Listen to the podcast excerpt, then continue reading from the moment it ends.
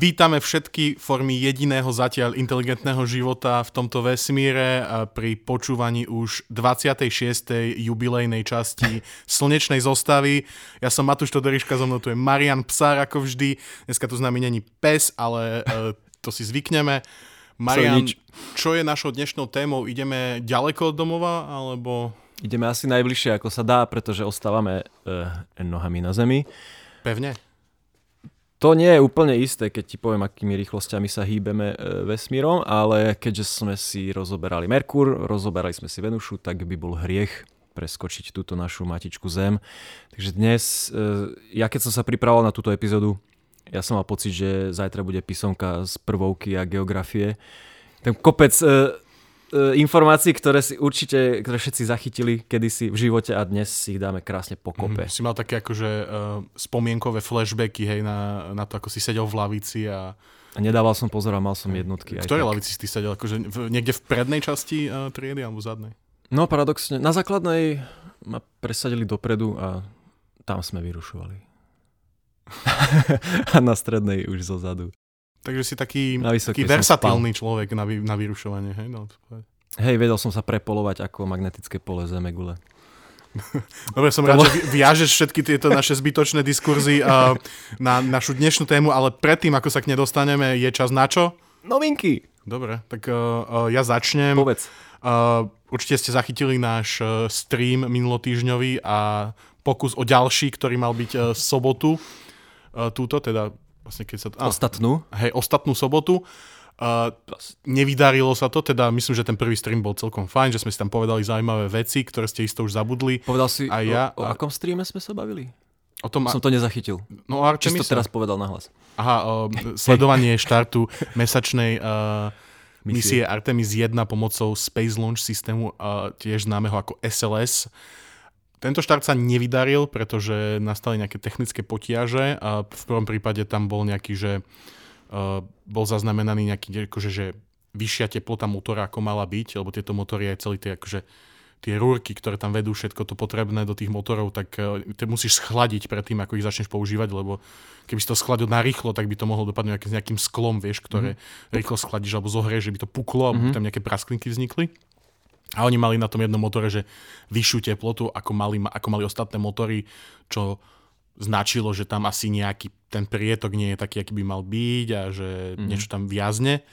Nakoniec sa ukázalo teda, že tam bolo asi iba chybné nejaké čidlo, no. ktoré snímalo tú teplotu, čiže oni dostávali len zlý, akože zlú informáciu. Zlú informáciu, hej, hej že v skutočnosti to, ten motor bol asi dobre vychladený na 7. schode.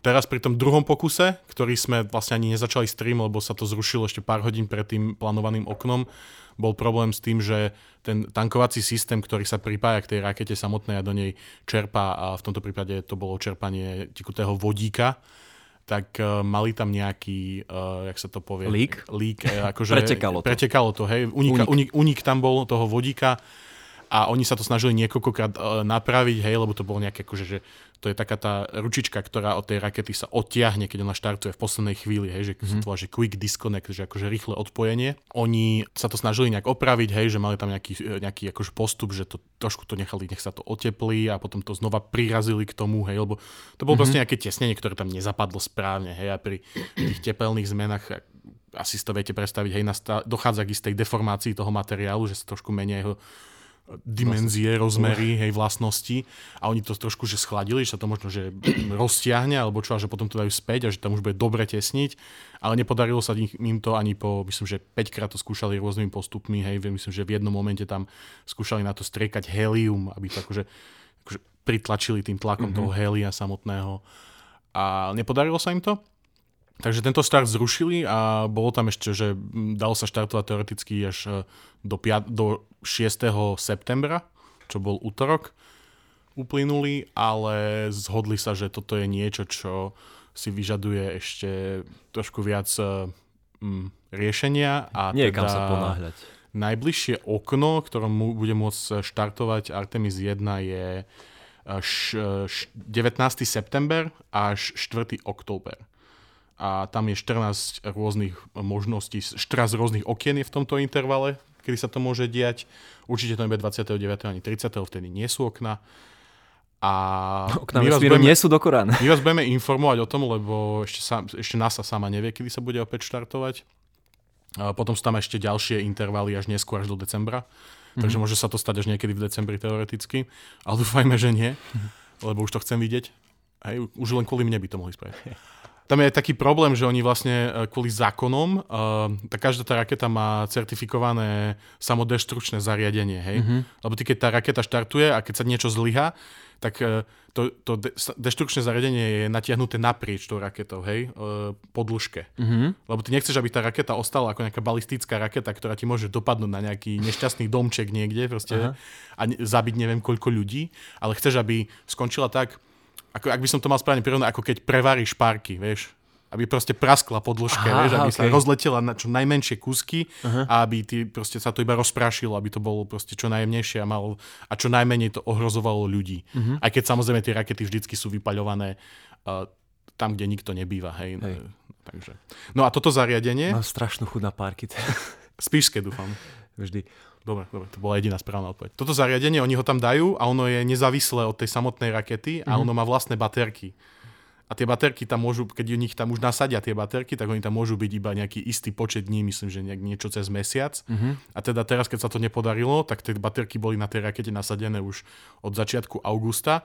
A teda oni teraz musia zarolovať späť do hangára a vymeniť tam tie, raket, e, tie baterky a no a tam musí prísť typek, čo na to dá proste voskovú plombu alebo neviem čo. Štempel. A to uh, bude akože no musí to podpísať proste nejaký dokument a mm-hmm. dať tomu certifikáciu, že môže to vybuchnúť, hej, keď to bude musieť vybuchnúť. Keď bude treba. Hej. Dobre, ja mám teraz takú zaujímavú novinku, ktorá sa netýka ničoho, čo sa udialo, ale čo sa bude diať.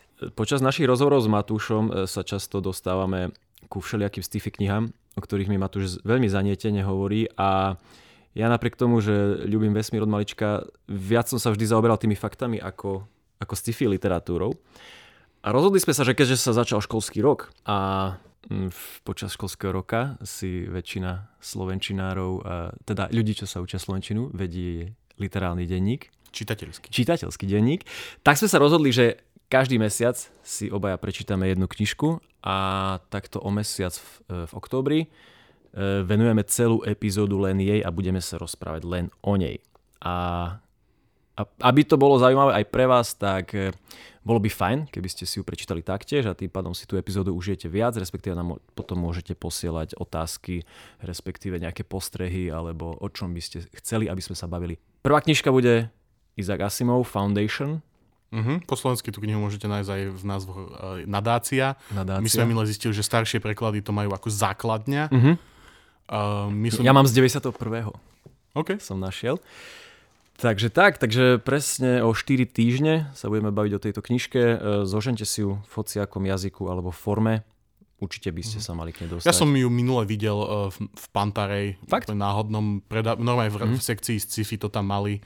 Uh, a myslím, že aj po anglicky, aj po slovensky, takže mm. nemal by to byť problém, aby ste si to chceli zohnať a zároveň uh, sa to dá zohnať aj v, v podobe PDF, ak budete e, vedieť, kde hľadať a budete snažiť, ale nechcem vám odporúčať žiadne ilegálne spôsoby, ako e, takto drancovať e, Dedistvo Isaka Asimova. Isak, Isaka Asimova. Ale však viete... Antikvariaty sú tiež. Už ak sa k tomu dostanete, tam je jedno, len budeme radi, ak si to prečítate, aby, sme, aby ste sa vedeli vžiť do tej našej debaty, ktorá tu prebehne. A samozrejme, ak tam bude niečo špecifické, čo vás uh, obohatí, zaujme, alebo čo, čomu sa budete chcieť vyjadriť, tak nám to pošlite kľudne na slnečná zostava zavinač gmail.com. My sme tam už dostali dokonca jeden fanmail, takže wow. už, už, tam, už nám tam nechodia iba servisné správy z Google. A tak. Perfektne. Isaac Asimov Foundation o 4 týždne. Uh, ku tým piatim rozčítaným knihám si konečne pridám dočítanú. No ja Marian dúfam, že to reálne prečítaš, lebo keď sa tu ja, to ty, to, ty si to teraz dáš ešte raz, či už ty si to pamätáš? Ja si to pamätám viac menej. Uvidím, jak sa budem, e, či sa mi, mám aj iné knihy, čo čítam, takže Dohodnuté. dostanem, ale mám rád, tú knihu rád, takže si to pamätám. E, posledná novinka, ktorú by som ja dneska chcel spomenúť, je to, že pred pár týždňami bola tlačová konferencia, na ktorej SpaceX a T-Mobile ohlasili spoluprácu, čo sa týka Starlinku. To je dosť zaujímavé, lebo teda takto. Hej. Máme všetci naše telefóny, ale naše, a naše telefóny ale nekomunikujú so satelitmi. Ak nie sú satelitné. A, a to nie sú naše. No a satelitné telefóny, to som videl len vo filmoch, vieš, také, čo musíš na 4 krát rozkladať antenku, hej. A keď ješ na Tichomorie a, áno, áno. A u nás na Slovensku to není až taká vec, čo by bola asi, že veľmi nutná, ale proste všelikde na svete sa nachádzajú obrovské oblasti, kde nemáte žiaden signál, hej. Teda naše, naše telefóny teda pracujú väčšinou pomocou vykrývačov, hej, sú nejaké antény, ktoré máte na kopci, hej, a oni sa zabezpečujú ten signál pre nejaké isté územie. Tak. Inak, tu, tu musím spomenúť takú vec, že vieš, ak sa povie po anglicky, že ne, nemusíš povedať, že mobile phone ako mobilný telefón, ale povieš, že cell phone. Hej? Cell phone. A po poľsky je to, že telefón komorkový, alebo niečo také sa mi zdá. Celulár, hej? Celulár, hej. A no. ja som dneska zistil, že, že vlastne nikdy som nevedel, že z čoho to pochádza, nikdy ma to nezaujímalo. Dneska som si to v, v tomto... Uh, Uh, pri príprave tejto novinky zistil, že... Keď hovoríš komorka, má to niečo spoločné s bunkami, ako cell? či nie? Áno, je to, Hej. Uh, že keď to začalo sa vyvíjať tento systém týchto uh, proste mobilných sietí, tak uh, v podstate to robili tí typci nejaký, neviem kde teraz už presne, ale že, si to na nejakej mape začali vykresľovať, že tento vykrývač nám pokrie takéto územie, tento Aha. takto, takto. A že keď to dali do spolu, tak to vyzeralo ako, normálne ako, ako živočíšne bunky. Jasné. A preto nazvali, že uh, cell phones. A ty vždycky máš nejakú tú bunku, a v tej bunke máš nejaký očakávaný počet uh, telefónov. Hej? Mm-hmm. Čiže keď v Bratislave je, nejak, je niekoľko buniek pravdepodobne, tak tam sa, prepočí, sa počíta s tou väčšou vyťaženosťou a teda máš tam tých vykrývačov viacej alebo máš tam uh, výkonnejší ten vykrývač. A samozrejme, keď máš nejakú oblasť, kde jak je rok dlhý, nevkročí ľudská noha, tak ti je zbytočné tam mať pokrytie. Mm-hmm. Hej? A, a o tomto je tá spolupráca SpaceXu a T-Mobile, že oni chcú s, s ďalšou generáciou uh, Starlinkových satelitov, už akože novšou, výkonnejšou, uh, dokázať to, že sa budeš vedieť s telefónom pripojiť aj na samotné Starlink satelity. Mm. Hej, dneš, ono to je tak, že, že tvoj telefón nepotrebuje žiadnu modifikáciu, aby sa dokázal pripojiť k tomu satelitu, je dostatočne výkonný, je všetko. Uh, skôr, čo potrebuje modifikáciu, sú tie satelity samotné a preto aj sa mm. čaká na tú ďalšiu uh, generáciu. Mm. Ono by to nemalo fungovať tak, že hej, ješ do, proste do neviem kam, a máš úplne, že super 4G internet alebo 5G internet, ale predpoklad je tam skôr taký, že budeš v tej nejakej hociakej každej bunke bude proste pokrytie pre 2 až 3 megabity mm-hmm. prenosovej rýchlosti. Čo je veľmi málo. Hej. Hej, a vôbec to stačiť na to, aby si si pozeral na telefóne YouTube alebo hoci čo také, mm-hmm. ale môže to byť dostačujúce na to, aby si poslal sms že som tu a tu a mám problém. Mm-hmm. Čiže to využitie bude hlavne na takú núdzovú sieť. Ako, hej, akože, že, že nevieš to využiť na nič iné, ale vieš sa zachrániť, keby sa niečo stalo. Jasne. Pretože tie satelity od toho Starlinku sú proste ich strašne veľa, už sme sa o tom bavili, mm-hmm. že myslím, že teraz dosiahli nejaké číslo 3700, že už ich je uh, funkčných alebo vš- dokopy vyslaných. Mm-hmm. Čiže tie satelity vždycky budeš nad sebou nejaký mať a teda keď sa budeš vedieť k nemu pripojiť telefónom, a ho, možno to ani nebude, že okamžité posielanie správ, ale že ty to napíšeš, pošleš, ale sa to hodí do nejakého zásobníka, čo tam bude na tom satelite a podľa možností sa to bude preposielať ďalej. Mm-hmm. Čiže to bude také, že, akože, že sa dostaneš do nejakej fronty. Hej. Ale bude to stále lepšie, ako uh, to je doteraz. Uh, vieš, aj v Spojených štátoch, uh, Spojené štáty sú obrovské, tam sú tiež územia, kde že nikto skoro nikdy nie je, hej, nejaké hej. národné parky alebo nejaké púšte a čo a teraz uh, vďaka tejto spolupráci uh, SpaceXu a T-Mobile do niekoľkých rokov môžeme čakať takúto vlastne novú novú funkcionalitu uh, tej mm-hmm. mobilnej siete. Ešte keď o tom hovoríš, akurát včera predstavili tie nové iPhone 14 a tam tiež uh, budeš mať taký núdzový režim, keď sa budeš vedieť pripojiť na nejaký satelit a dať vedieť, že... A to som nevidel, hej? Mm-hmm. No tak. Respektíve už to bude vedieť rozoznať podľa nejakých čidiel a týchto vecí, že, že si účastníkov nehody a dokáže to vyslať. A už automatizovaný. No, mm-hmm. tak keď nejaký, máš nejaký akcelerometer v tom telefóne, mm-hmm. on zrazu z, hej, zaznamená pretia, preťaženie 10G, tak asi mm-hmm. že niečo nie je v poriadku. No. Ale to v každom prípade, že opäť uh, sme, zvyšujeme konektivitu na celom svete, že je to sranda, mm-hmm. že akože, ako ďaleko sme pokročili mm-hmm. hej, ako ľudstvo a že stále je veľa oblastí na svete, kde keby si si zlamal nohu, tak uh, Umriem. Ne, umrieš. Hej. Všetci a keď sme, sme už pri no. tej našej matičke, Aňo? tak uh, ťa Hej. pozývam, aby si začal. Vráťme Proste, sa... Opona je roztvorená, orchester je zabukovaný, poď. Vrátime sa z obežnej dráhy späť na povrch a no budeme aj po povrchu a pôjdeme aj hore, aj dovnútra. Ja chcem, aby si išiel do hĺbky, ako vždy, Maria. pôjdeme až do zemského jadra, kamarát. Zem. Vieš, ako sa označujú symbolmi napríklad Venúša, že máš krúžok a dole trčí krížik, alebo Mars je, že krúžok a trčí šípka doprava hore. Vieš, aký znak má Zem? Neviem.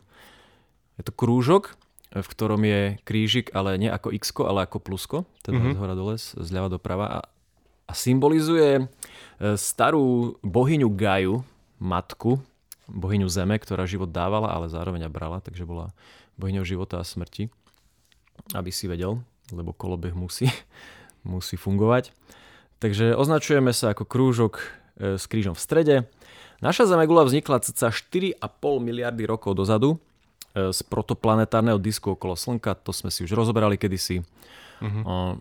Čiže slnko sa sformovalo a to, čo, čo už nechcelo slnko, tak z toho... Čo už nechcelo slnko, tak asi do vzdialenosti, že 700 miliónov kilometrov od toho praslnka zostal už len ten prach, ktorý tvorili ťažké prvky a z neho sa potom tvorili planéty. Najprv vznikli postupným zhlukovaním také nepravidelné telesa, ktoré voláme planetezimály. No a oni sa potom e, spoločne zrážali a sformovali také väčšie guľaté telesa, ktoré už nazývame protoplanéty. No a, a táto, Inak... tento proces v rámci Zeme trval že 30 miliónov rokov. Ah, ah. tak. V, v histórii vesmíru to je iba lusknutie. Čo si chcel? Ja iba to, že, akože, že tu, to je také sranda, ne? že vždycky, keď sa zhlukuje tá hmota, mm-hmm. tak sa zhlukne do gule. Že, že, Le, aby mala preč... najmenšiu energiu. Áno, presne, hey, že, hey. Že, že, že, že, prečo by sa nemohla zhluknúť, vieš, do, štvo, do, do, kocky? do, do kocky, vieš, alebo do... Hey. Lebo to nedáva zmysel. Hey, no. Do diamantu, vieš. Alebo... Hej, lebo ono to prebiehalo tak, že ťažšie chemické prvky pod vplyvom gravitácie teda klesali do hĺbších vrstiev toho zemského telesa a ľahké samozrejme stúpali na povrch. No a toto celé trvalo 100 miliónov rokov a mm, teleso trojrozmerné, ktoré má najmenšiu možnú energiu, je proste guľa. Áno. No a teda tie najťažšie prvky... No? Ešte nie, no? k tomuto som chcel dodať, že, ale, že ono to začne sa do tej gule formovať až, až pri istej hmotnosti, hej, mm-hmm. že preto napríklad tie také mi, mikroplanetky alebo také mm-hmm. Phobos Asteroid, a, a Phobos Deimos, tak oni nie sú gule, oni sú, oni sú dosť také... Zemiačiky. Také zemiačiky, hej, mm-hmm. a že až keby boli väčšie, tak by tá gravitácia ich tak stlačila, že by sa z nich stala, že hey, hey. dokonalá guľa. Hej. Kind vo veľkých hej. Phobos a Deimos sú mesiace Marsu, keby niekto nevedel.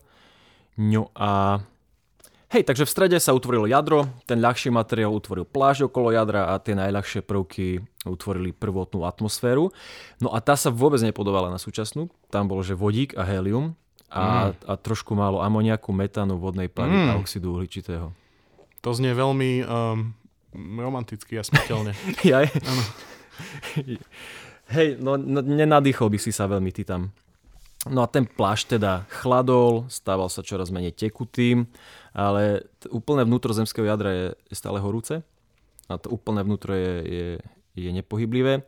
No a najstaršie známe horniny našli v západnom Grónsku a ich odhad e, vekový je teda, že 3,8 miliardy rokov. Nevieme to, úplne, že... No. To je dosť akože zázrak, že nájdeš takéto staré horniny, lebo ako za tie miliardy rokov sa Zem proste prebublala niekoľkokrát. Na šupu zmenila. Mm-hmm. Hej. Uh, vody bolo v prvotnej atmosfére Zeme príliš málo na to, aby vznikli oceány a väčšina vedcov sa prikláňa k teórii, že teda voda sa dostala na Zem až po skončení formovania a až tým, že na ňu dopadali tie kométy, ktoré sú veľké kusy prachu a ľadu. Mm-hmm. No a z toho sa nám potom vytvorili krásne oceány a naša, naša pra, náš prakontinent Pangea ešte som chcel iba povedať, no. že zober si, že ak sme sa bavili o tom terraformovaní Marsu a mm-hmm. že mhm. koľko komet by si musel hey. hodiť na Mars, aby si tam dosiahol nejakú vodu, hey, hey, že, že to boli tie, tie začiatky slnečnej sústavy, to bolo že divoké obdobie, že tu všade niečo lietalo a furt na niečo dopadalo. Zrážky, bordel, mhm. horúco, láva. Hovorí sa, že aj mesiac vznikol po kolízii Zeme s nejakým obrovským telesom. Pravdepodobne. Sa dostaneme Presne sa dostávame k mesiacu. Zem je prvá planeta, planeta od Slnka, ktorá má teda svoju prirodzenú družicu vo forme mesiaca a je to jediná planéta slnečnej sústavy, ktorá má mesiac iba jeden. Kedy si sa považoval za takúto planetu aj Pluto, ale najprv v 2005 Hubble vesmíry ďaleko objavil ďalšie dva mesiace a o rok na to Pluto vyradili zo zoznamu planét. Myslím, že aktuálne je konsenzus vedecký taký, že že vlastne Pluto a Cháron, čo mm-hmm. je mhm. vlastne ten jeho braček, Aha. E, ten mesiac. Prvý mesiac, no. Takže oni vlastne, že to není, že planéta a mesiac, ale že to sú vzájomne sa obiehajúce telesa hey, hey. podobnej veľkosti. Čiže mm-hmm. keď už by sme Pluto vrátili medzi planéty, aj Cháron by sme museli. a s Cháronom sa nezahráva. No a My máme jeden mesiac, e, Mars má dva, Venuša nemá žiaden. Vieš, koľko mesiacov majú napríklad, že Jupiter a Saturn? No ja viem, že Jupiter e, každý rok, že objavili 10 nových mesiacov Jupitera a myslím, že číslo je teraz niekde, nie je to už na stovke aj? Ešte je to, čo mám informáciu, 79. Á, dobre. Saturn má 82. A ja si tiež pamätám, ja keď som doma našiel nejaké staré atlasy zo 60 rokov, takže Jupiter 18 mesiacov. Áno, áno, presne tak. Hej, a čím máme teda výkonnejšie stroje, tým viac ich vieme objaviť. No, nie sú všetky ani pomenované, ale tak proste sú tam. Teda na poruchu Zeme neustále pretrvajú tieto geologické procesy, napríklad platňová tektonika, ktorá mení polohu a tvar kontinentov. Ako som spomínal, najprv sme mali jeden veľký superkontinent, jednu guču Zeme, ktorá sa volá Pangea a superoceán Tetis. E, táto Pangea sa potom rozdelila na Lauráziu a Gondvanu, uh-huh. tieto dva obrovské kontinenty a potom sa pomaličky, ak sa tie tektonické platne posúvali, tak sa kontinenty oddeľovali, vyvrásnili sa pohoria a ešte na konci si povieme, že jak to dopadne vlastne. Lebo toto... Som sa chcel presne teraz pýtať, lebo sme pozerali, myslím, že som ti posielal tú mapu, že ako bude vyzerať mm-hmm. Zem o 250 miliónov rokov. No zase to bude nejaká guča. No hej, hej, hej. ale že dosť e, táto, vieš, predstava, že... Hej, my si predstavujeme, že Zem vyzerá takto a že furt bude, ale no vôbec. Čo bude robiť Putin o 250 miliónov rokov, keď proste Dúfam, že stále bude susediť zase s niekým iným. Jaj. No jasné. E, Zem teda sa sformovala do takmer gule, nie je to samozrejme dokonalá guľa, a nazývame ju, že geoid, čo v preklade znamená, že podobný Zemi. Uh-huh. A Zem je na póloch sploštená kvôli svojej rotácii a z toho dôvodu rovníkový priemer Zeme je o 42,77 km väčší ako je polárny priemer. Taktiež na rovníku je o niečo pomalšie gravitačné zrýchlenie kvôli tomuto. Uh-huh. Zem, aj keď sa nám zdá teda, že velikánske, také tintitko e, v rámci vesmíru, váži len 3 miliontiny hmotnosti Slnka, čo je nejakých 6x10 na 24 kg 24.0 za šestkou. Príliš veľa. E, máme najväčšiu hustotu v sústave slnečnej. E, sme najhmotnejšia pevná planéta nazývame sa taktiež terestriálna planéta, čo znamená planéta podobná Zemi. To znamená, medzi takéto planéty berieme planéty, ktoré majú pevný povrch, relatívne nízku hmotnosť, vysokú hustotu, pomalú rotáciu a vysoký obsah železa a ťažkých kovov. Teda v tých ranných obdobiach, keď sa, keď sa tá planéta formuje, tak to rozstavené kovové jadro to naše zo železa a niklu väčšinou, tak vytvorí magnetické pole. K tomu sa ešte tiež dostaneme, lebo to je veľmi dôležité pre našu Zemegulu a Myslím, že sme naše živobytie. spomínali. Hej. hej, hej, hej. A napríklad medzi tieto terestriálne objekty môžeme zaradiť aj niektoré veľké mesiace planet, napríklad že Titan a Ganymedes. Takže máš terestriálny objekt, ktorý obieha okolo plynného obra, to je sranda. E, naši pozorní posluchači určite vedia, že tá stredná vzdialenosť Zeme od Slnka je cca 150 miliónov kilometrov. Túto vzdialenosť nazývame, že astronomická jednotka, vďaka nej sa nám ľahšie počítajú vzdialenosti vo vesmíre. No a Zem obieha okolo Slnka takmer 30 km za sekundu. Hmm. Čo je v prepočte 107 tisíc km za hodinu.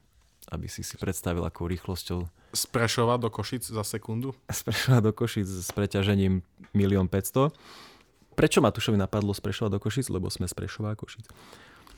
Prepačte. teda, hej, a Zem neobieha okolo Slnka po kružnici. Nič nie je úplne dokonale v tomto vesmírku, ale je to na takej elipse. No a keď je najbližšie k Slnku, nazýva sa to perihelium. A keď je najďalej od Slnka, tak sa to nazýva afélium. Tam je rozdiel nejakých 5 miliónov kilometrov. Keď je najďalej od Slnka, tak sa, tak sa pohybuje o kilometr za sekundu pomalšie v tom najzdialenejšom mm-hmm. bode. No a e, paradoxne, keď je najbližšie k Slnku, tak je to dva týždne po zimnom slnovrate. A keď je mhm. najďalej od Slnka, tak je dva týždne po letnom. A... Tak ale to je preto, lebo... tak, hej, nie, e, to, že sa Zem e, rôzne vzdialuje od Slnka, nie je dôvodom striedania ročných období, ale je to kvôli našej naklonenej osy. No nej si ešte tiež niečo povieme. No a teda Slnečko obe, obehneme za rok. Aj tie roky sa delia na, na rôzne e, druhy rokov. Máš siderický rok, máš tropický rok, máš anomalistický rok napríklad. A týmto sa budeme podrobnejšie venovať v ďalšej epizóde a možno ľudia, že si typnú, že o čom bude, ale povieme to na konci. Povieme to na povieme konci. To na konci. Hej, hej. Ja len poviem, že blíži sa jeseň. no. Nás zaujíma teraz momentálne tropický rok. Ten je základom kalendárneho roku, ktorý teda, vďaka ktorému zaznamenáme čas. No a tento kalendárny rok má 365 dní, 5 hodín, 48 minút a 45,4 sekundy. To znamená, keďže nemáme celý deň, ale máme iba takmer štvrtinu dňa, tak každé 4 roky pridávame priestupný deň. U nás to vychádza na 29. február. No ale keď začneš pridávať tieto dni, tak zrazu, zrazu máš navyše niečo. A preto sa to e, posúva takto, že ak je rok deliteľný 100, tak uh-huh. priestupný nie je, ale ak je deliteľný 400, tak je. Hej, tam sa to potom vyrovnáva. Aha. Takže 2100 nebude priestupný, ale 2400 bude opäť. OK. Uh-huh. Hej. Hej, za tisíc rokov by si sa posunul o takmer 8 dní, takže sa to musí tak priebežne vyrovnávať. Jasné. Jo. Sú takéto veci, ktoré si neuvedomujeme, ako vyvinulo ľudstvo systémy, aby to nejak fungovalo, uh-huh. lebo v no, není to presné, tak si posunieš, uh-huh. no. No a napríklad história prestupných dní ide až do starovekého Egypta. Prvýkrát to začali zavádzať 238 pred e, našim letopočtom. Oni zavádzali teda každý štvrtý rok jeden deň. faraón, hej. Okolo osy sa Zem otáča takmer konštantnou rýchlosťou to je nejakých 465 metrov za sekundu, teda pol kilometra za sekundu. Za hodinu je to 1674 km. No a ako sa Zem otáča okolo svojej osy, tak to spôsobuje striedanie dňa a noci. Keď neviete, že prečo máme tie časové pásma a prečo sú práve tak podľa tých poludníkov, tak za hodinu sa Zem otočí o presne 24 obvodu a to je 15 stupňov zemepisnej dĺžky. Teda tie časové pásma sú približne, nie, samozrejme opäť nie úplne presne, ale viac menej podľa hraníc, tak každých 15 stupňov máme posun o jednu hodinu. No keby to malo byť úplne korektné, tak by to malo byť vždy presne podľa poludníkov, ale mhm. politika mm-hmm. v tomto prípade hraje Hej. rolu. Vieš, tiež... Myslím, že v Číne sa to dosť riešilo, že tam Čína majú jedno. jedno pásmo a teda tí čo, ľudia, čo bývajú najviac uh, na západe, oproti tým, čo bývajú najviac na východe, takže tam majú že až dvojhodinový rozdiel, že, že niekde ano. vstávajú ľudia ešte tma a niekde vstávajú Hej. aj vychádza slniečko, že to, môž, že to ľuďom aj nabúrava ich biorytmus. A to ti úplne rozbije hlavu, podľa mňa. Ale tak jednotná Čína, čo ti poviem. no a rotácia Zeme sa postupne o niečo spomaluje o tisícinu sekundy za 100 rokov a je to vplyvom tzv. slapových síl, ktoré na ňu vyvíja mesiac. Slapová sila je jeden taký druhotný efekt gravitácie, aj dôsledkom je príliv a odliv na Zemi. Takže No, keď, no, keď, myslím, že aj slnko na nás pôsobí slapovými silami, nie? Že tak tiež, hej. Že, hej. že v podstate to, ako hovoríme o mesiaci a jeho privratenej odvratenej strane, tak ono, ono to je o tom, že mesiac už sa dostal do toho bodu, že, že jeho rotácia sa tak spomalila, mm-hmm. že stále je otočený k Zemi. Áno, áno, áno. A teda je... Presne uh, tieto príli... slapové sily to, to spôsobili, áno. túto viazanú rotáciu. A teda aj Zem by sa mala v istom bode, uh, že o miliardy miliardy mm-hmm. rokov. Teda neviem, či to stihne Zem predtým, ak sa Slnka stane supernová. Nebude to supernova, bude to obor. No, teda čier, e, obor. Tak ale že by, aj, aj Zem by sa mala dostať do toho štádia, že bude stále otočená k Slnku iba jednou stranou, čiže dovolenky sa budú diať iba na jednej strane. Držím palce. Hej, a teda príliv, teda stúpanie morskej hladiny e, nastáva na privrátenej a odvrátenej strane mesiaca a odliv na najväčšej kružnici ležiacej medzi nimi. Ťažko sa to predstavuje, ja si to doma nakreslím. Možno by sme mali pridať k tejto epizóde nejakú animáciu toho. Určite, určite áno. takéto.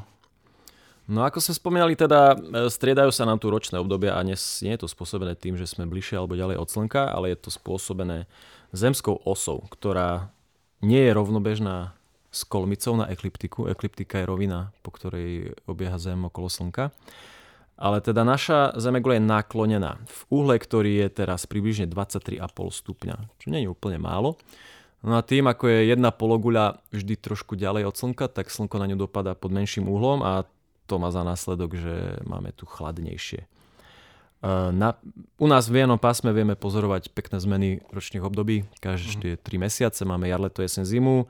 Čím ideme bližšie do tropického a subtropického pásma, tak Tep- zmeny teplot sú zanebateľné, ale badáme výrazné zmeny v množstve zrážok. To je obdobie, obdobie sucha, jasné, obdobie dažďa. Uh-huh. No. no a v súčasnosti, teda tá zemská os smeruje do blízkosti, je to tesne vedľa polárky, hej, čo je, to je ten vrch malého voza, e, ktorým určujeme sever. Ale napríklad, že pred 13 tisíc rokmi táto e, zemská os smerovala k hviezde Vega súhvezdí Lyra. Pozdravím mm-hmm. môjho psíka.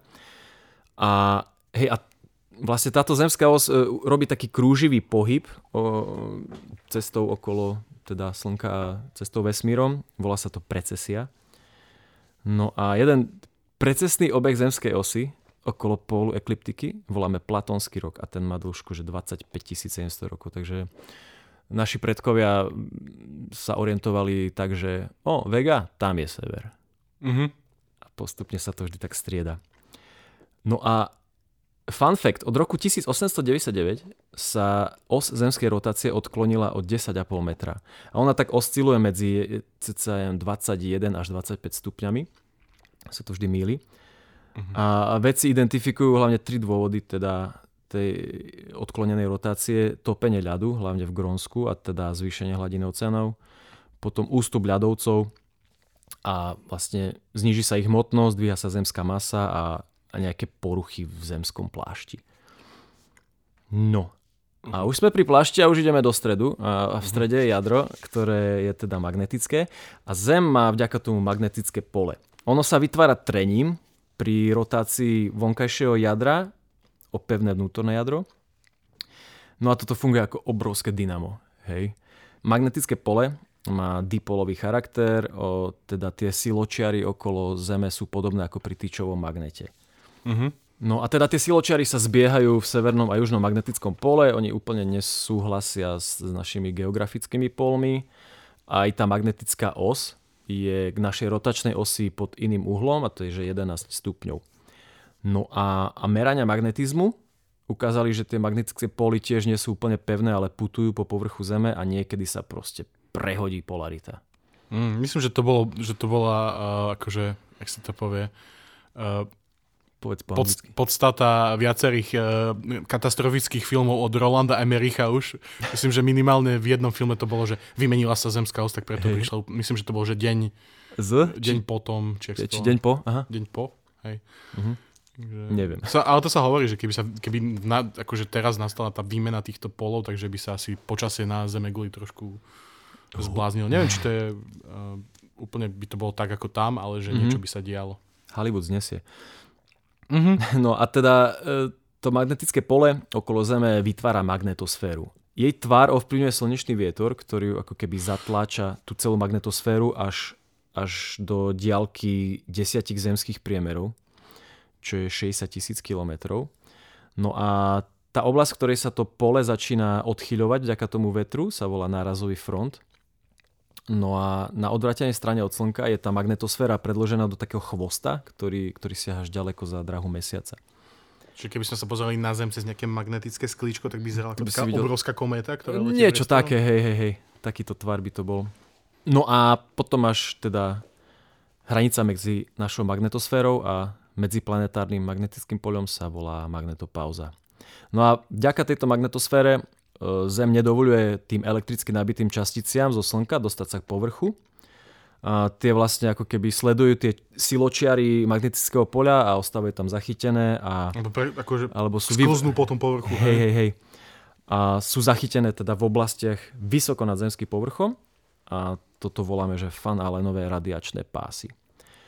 Vďaka magnetickému poľu v podstate žijeme uh-huh. lebo by nás teda to slnečný vietor vyzabíjal. No jasne, to je, to, vieš, aj Zem je jedna z, jeden z malých objektov, ktorý má nejaké magnetické pole. Hej, mhm. teda akože aj obrovské plynné obry ho majú, hej, ale v tomto prípade uh, myslím, že sa hovorí napríklad, že keby išla ľudstvo išlo kolonizovať uh, slnečnú sústavu, tak uh, by bolo napríklad dobré miesto na život jeden z mesiacov. Myslím, že myslím, že Ganymedes má magnetické mm-hmm. pole, alebo Európa to je? Toto neviem teraz, no. no jeden z... Uh-huh. Jeden Ale z, o Európe sa často tých... hovorí. Myslím, sa... že Európa to je. A že teda Európa by napríklad si bola to miesto, kam by chodili ľudia zo širokého okolia rodiť deti. Lebo tamto tehotenstvo je oveľa bezpečné. No proste už len to uh-huh. samotné tehotenstvo je oveľa bezpečnejšie v prítomnosti magnetického poľa, že sa ti nespravia nejaké genetické anomálie na tom uh-huh. plode, hej, a potom keď sa to dieťa narodí je najcitlivejšie že už ako dospelý človek dačo znesie, ale mm-hmm. v tom vývoji je to veľmi dôležité. Toto, je, toto je zaujímavé, že no? tomu magnetickému polu môžeme vďačiť za to, že Hej. Proste, ak, presne ak si povedal, že žijeme. No, no a ak teda nejaké tie častice predsa len preniknú do vrchnej vrstvy našej atmosféry, e, sa zrazia s molekulami vzduchu, tie elektróny vypudia na vyššie energetické hladiny a keď sa vrátia na tie nižšie energetické hladiny, tak sa uvoľní svetlo, ktoré pozorujeme ako polárnu žiaru. Pôjdeš so mnou na výlet do Laponska niekedy? Jedine, ak pôjdem aj za Santom. Dohodnuté. Tak hej, uh, strašne by som si to chcel pozrieť a je to blízko, treba ísť. Ľadový hotel a vieš, nič, iba nebo nad tebou, to môže byť super. Fínska vodka, sauna. No, keď už sa bavíme teda o atmosfére, tak poďme, poďme zistiť, že čo dýchame momentálne. 78% atmosféry tvorí dusík, kyslík tvorí iba 21%, akože nie je to iba, lebo keby ho bolo veľa viac, tak by sme tu one, rýchlejšie vzbolkli. By si škrtol zápalkou a... Vžuch. Hej, kyslík je to vlastne kvôli čomu horia veci. E, necelé percento tvorí argón, vzácný plyn a zvyšok sú vodné pary, oxid uhličitý a, a ďalšie rôzne plyny. Tuto zmes nazývame vzduch. Samotná atmosféra váži 5700 miliard tón. Človek by nepovedal, že Hej, to by som vzduch. odkázal všetkým ľuďom, čo dávajú ako argument, že Boh existuje, že ale veď aj vzduch existuje a vôbec ho necítime okolo seba. Uh, 5700 miliard tón, nech sa páči. Hej, však aj ten atmosférický tlak, teda pri hladine mora je okolo 100 kilopaskalov alebo cca 1000 hektopaskalov podľa toho, jak si to meriate. Hej, lebo to je proste ten stopec vzduchu, čo je priamo mm-hmm. na mhm. tvojou hlavu, ktorý ti na ňu tlačí. Hej, hej. Hej, a keď je tlaková niž, tak prší a, a naopak. A teda viditeľné svetlo preniká až k nám na povrch cez všetky vrstvy atmosféry. Infračervené a radiové vlny čiastočne pohlcuje stratosféra. No a tá naša atmosféra funguje ako regulátor teploty. Mm, priemerná teplota planety je 15 stupňov, no a rekordy sú cca minus 90 v Antarktíde a plus 60 je Sahara alebo údolie smrti v USA.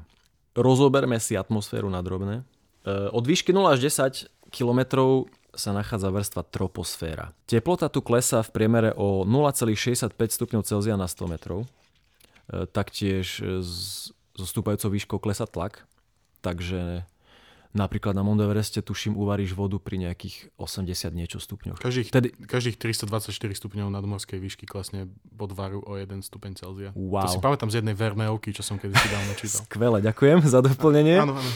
Hej, no a táto troposféra, ktorá má že iba 10 km, je najhustejšia časť atmosféry a tvorí až 80% jej hmotnosti. E, nad polmi siaha do výšky cca 8 až 10 km a 11 e, km je to u nás v miernom pásme a rovníku je to až 16 až 18 km. Po troposfére je tropopauza, ktorá je takou hranicou a za ňou je stratosféra. Tá sa nachádza vo výške tých 9 až 17 až 45 až 50 km. Opäť nemáme úplne presné hranice ničoho, to lebo sme vo vesmíre. Záleží na tom, že kde si záleží, na Zemi. Hej. Presne tak. Tam ešte môžeme pozerať nejaké mierne meteorologické javy, inak zvyšok sa všetok e, deje v troposfére. E, horná časť stratosféry sa nazýva ozonosféra, teda je to naša ozónová vrstva. A v spodnej stratosfére teplota veľmi mierne stúpa, akože prakticky sa nemí, ale vyššie v ozónovej vrstve teplota stúpa citeľne. Hej, ty mm. keď letíš lietadlom, tak ti tam ukazuje to, no ne, mm-hmm. to číslo, že nejakých minus 60 a keď ty začneš stúpať do tej, tej ozonovej vrstvy, tak sa dostaneš na 0 stupňov. Hej, a to je spôsobené poholcovaním ultrafialového žiarenia ozónom. Hej, takže tu máš teplo, potom ideš vyššie, máš chlad a potom zase, jak sa blíži k vesmíru, zase je horúcejšie a horúcejšie. Potom máš mezosféru, taká stredná vrstva, to je vo výške 50 až 90 kilometrov No a tam zase klesá teplota a zase ideme na, až na minus 90 v mezopauze, ktorá je až potom na kraji. A to je najnižšia teplota v celej atmosfére, tam vznikajú také oblaky ľadu. Hmm. Uh, aj tie, tuším aj tie svietiace e, ľadové oblaky, takzvané noctilucentné oblaky. To mm-hmm. sú mhm. také veľmi také žiarivé a oni sú strašne vysoko, sú veľmi e, zriedkavé. Ja tiež priložíme obrázok, je to krásne. Aj tuším aj slovinsky to fotil. Dobre. No. Napíšeme. E, tam už teda klesá, hej, tam strašne klesá teplota, e, dôvodom je extrémne riedky vzduch a už teda žiaden ozón. Uh-huh. Má väčšina meteoritov, ktoré padajú na Zem, zhoria práve v tejto Už tu, vrstve. hej? Uh-huh. OK. Myslel som, že až nižšie.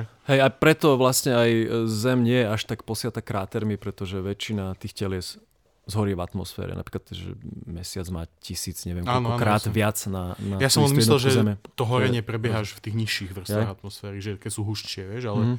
pri tých rýchlostiach to je asi už jedno. No hej, lebo nad mezosférou máš termosféru, to je tak cca 100 až 450 až 700 km a potom za ňou je termopauza opäť, no a tam už rastie tá teplota a tam to vie vystúpať až na 1500 stupňov Celzia vo výške 200 až 300 km. Potom sa to už veľmi nemení, je to najredšia vrstva atmosféry, mm, obsahuje len 0,001% hmoty celej atmosféry. Ale myslím, že tá teplota je tam taká vysoká iba keď je to vystavené slnku? Že keď mm, je to... Pravdepodobne áno, hej. A zároveň tie častice sú od seba veľmi vzdialené, takže tá tepelná výmena je veľmi malá a ani napríklad tieto extrémne teploty nespôsobujú až také problémy astronautom, keďže mm-hmm. sa tam veľa vecí nehýbe. Prenašanie toho tepla. Pre, hej, ten prenos tepla. Napriek tomu je tam taký minimálny odpor vzduchu a my už sme sa o tom kedysi bavili, napríklad tá vesmírna stanica ISS, ktorá sa pohybuje vo výške 350 až 420 km, musí občas e, zapnúť motorček a a ten raketový pohon ju zdvihne do výšky, ktorú mhm. stratila. No to, to sme riešili aj v súvislosti s Ruskom a jeho plánovaným odchodom z ISS, že uh-huh. vlastne ten ruský modul poskytoval túto službu pre ISS Aha. a že teraz je to ohrozené a že sa to plánujú to riešiť nejak cez tie uh, Dragon uh, kapsule od SpaceXu alebo tak, uh-huh. že aj tie by to mali vedieť robiť, ale že doteraz to robili exkluzívne Rusy. Hej. Takže myslím, že aj ten Mr. Rogozin tam mal nejaký ten svoj nejakú, nejaké vyhlásenie, že no, že tak vám to spadne, keď my tam nebudeme, ha, ha, ha. Vám to spadne celé medzi tým. No, no a ak budeme teda spolu za ruky sledovať tú polárnu žiaru, tak ona sa deje práve v tejto e, termosfére, vo výške okolo 100 kilometrov. Neviem sa dočkať. Ak teda ešte by sme kúkali raketoplány, ktoré by teda ešte stále fungovali, tak práve v tejto, v tejto sfére by sme ich videli prvýkrát na oblohe kvôli teda, je to, deje sa tam prvá teplná záťaž, keď vstupuješ do atmosféry. Mm-hmm. A taktiež v spodnej termosfére vidíš meteóry. No a nad 550 km je exosféra. A jej horná hranica sa považuje až 20 tisíc až 70 tisíc km nad zemských povrchom. To je dosť ďaleko? Hej, to je už taká štvrtinka cesty na mesiac.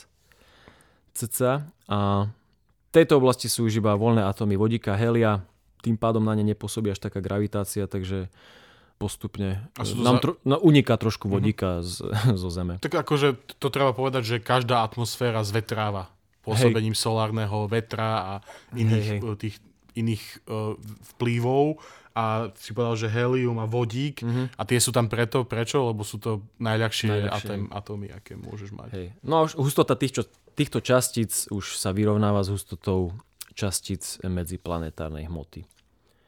Čo je to v podstate vákuum. Tak, takmer. Takmer. takmer. Mhm. Zemský povrch má 510 miliónov kilometrov štvorcových. Nie je až tak veľa. tak som sa zamyslel. Mali sme to aj horšie čísla. Uh, hej, určite. Z toho kontinenty zaberajú 29% povrchu Zeme a zvyšok teda 71% je zaliatý moriami a oceánmi. Mm, najviac vody je teda v moriach a oceánoch, je to až 96,5%. Zvyšok sú rieky, jazera, nádrže, voda v pôde. Aj podzemná pary. voda? Uh-huh, uh-huh. Hej, podzemná voda, ľadovce. A v ľadovciach je najväčšia zásobareň sladkej vody. Ľadovcoch. Čo som povedal? V ľadovciach, to znie ako nejaká o. dedina na východe Slovenska. Tá som bol v ľadovciach. Dobre, prebrali sme si vrch, vrchné časti Zemegule, tak poďme teraz deeper. Uh, Hlbšie. Litosféra, ďakujem. Litosféra. Vieš čo litosféra? Viete čo je litosféra? To je taká vrch... Litosférické dosky. Však správne. To správne. Hej, litosféra je vrchná kamenná vrstva Zeme. Ona má že 0 až 60 km je to ako keby taký samostatný celok, hej. Taká kôrka Zeme, hej? Kôrka, hej. Najvrchnejšia je zemská kôra to je, že 0 až 35 km. Aha, že uh-huh. iba. Dobre. Hej, jej hrúbka koliše od 5 km nad dne oceánov až po 70 km na pohoriach. No a potom 35 až 60 km, to už je že vrchný plášť, táto spodná časť litosféry a ona je, e, a tam s, Teda táto časť litosféry je v kontakte s kôrou a tam si vymieňa teplo a chemické látky a tá zemská kôra už leží na takom tuchšom zemskom plášti uh-huh. a táto hranica, toto je zase môj najobľúbenejší názov zo základnej školy, Mohorovičová disk- diskontinuita. To som Mohol som slovo diskontinuita povedať diskontinuačne. Musel. Hej, a táto, e, teda e, niekde sa to volá aj Mohorovičová platňa diskontinuity, ona je prevažne zo Žuly a Čadiču. Uh-huh. Vieš, ako sa volá slovenská politička, ktorá má rada vyvreté horniny? Neviem, prosím ťa, povedz mi to. Iveta Čadičová. Ďakujem. Mám pocit, že si spomilil reláciu. Hej, debilné vesmíry. No a ideme už hlbšie. Ideme 60 až takmer 3000 km na spod a to už je spodný plášť. Tam sa to skupenstvo postupne mení z takého plastického na, na také pomerne pevné. A z plášte ideme do jadra. Najprv máme vonkajšie jadro, to je tých 3000 až 5000 km. Tam už je teda to železo a nikel a je pravdepodobne tekuté. No a keď ideme úplne najhlbšie, tých 5000 až 6378 km, tu máme vnútorné jadro, najhustejšiu časť Zeme a to by malo byť pevné podľa všetkého. Tu treba povedať to, podľa mňa, že stále sú tieto veci len uh, dohady. Hej? Ne, že, nepriamo že, merané. Že, áno, že, že aj napriek našemu technologickému pokroku sa ľudia stále, ja neviem teraz, aká je najväčšia, najväčšia hĺbka, ako sa, dost, ako sa ľudia dostali, ale myslím, že sme, že sme sa nedostali ani z tej kôry stále zemskej. Že no, do, do plášťa sme sa ešte neprevrtali. Lebo tým, ako, ako ty ideš hlbšie a hlbšie, tak ten nárast teploty a tlaku mm-hmm. je taký, že proste zostroj vrtačku, ktorá vydrží extrémne tlaky a teploty. No, je to náročné. Don't wanna close my eyes. A, áno, áno, Marian, len tam vrtali stále trošku menej, ako do, sa prevrta cez kôru. No.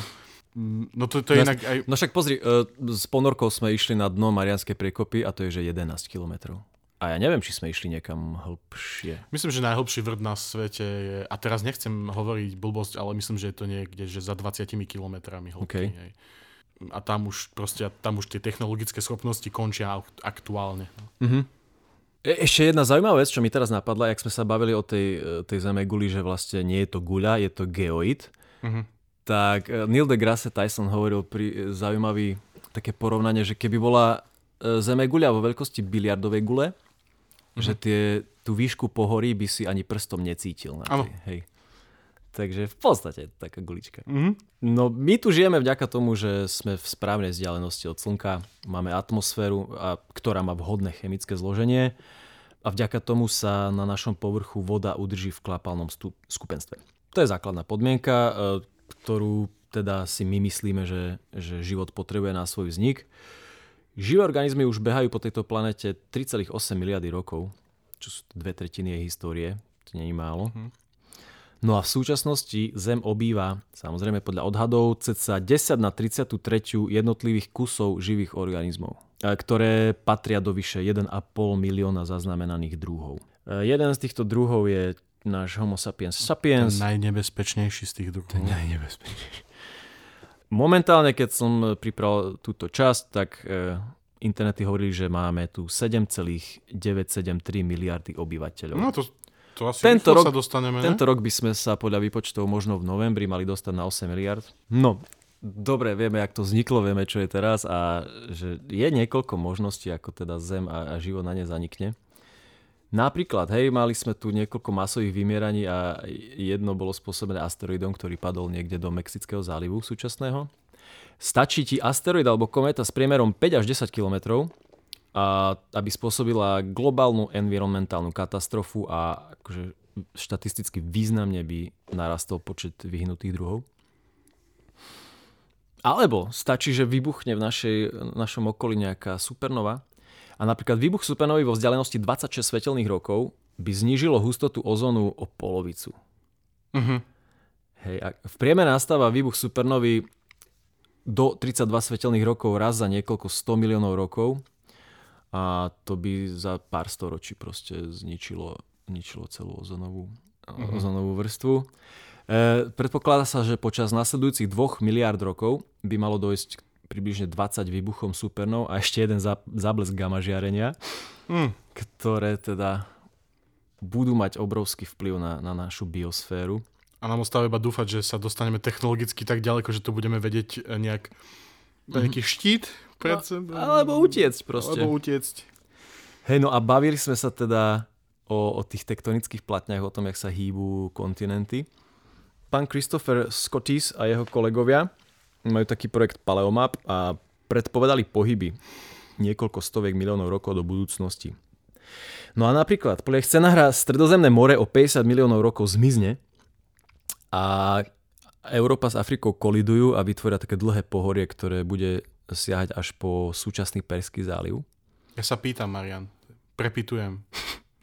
Kam budú chodiť Slováci na dovolenku, keď Chorvátsko už nebude mať more? No, však na Európu, ale tu, tu, tu Saturnovú.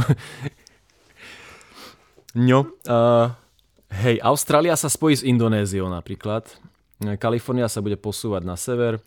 Pri východnom pobreží Severnej a Južnej Ameriky sa môžu objaviť nové tzv. Subduk- subdukčné zóny a tam sa vytvoria ďalšie horské reťazce.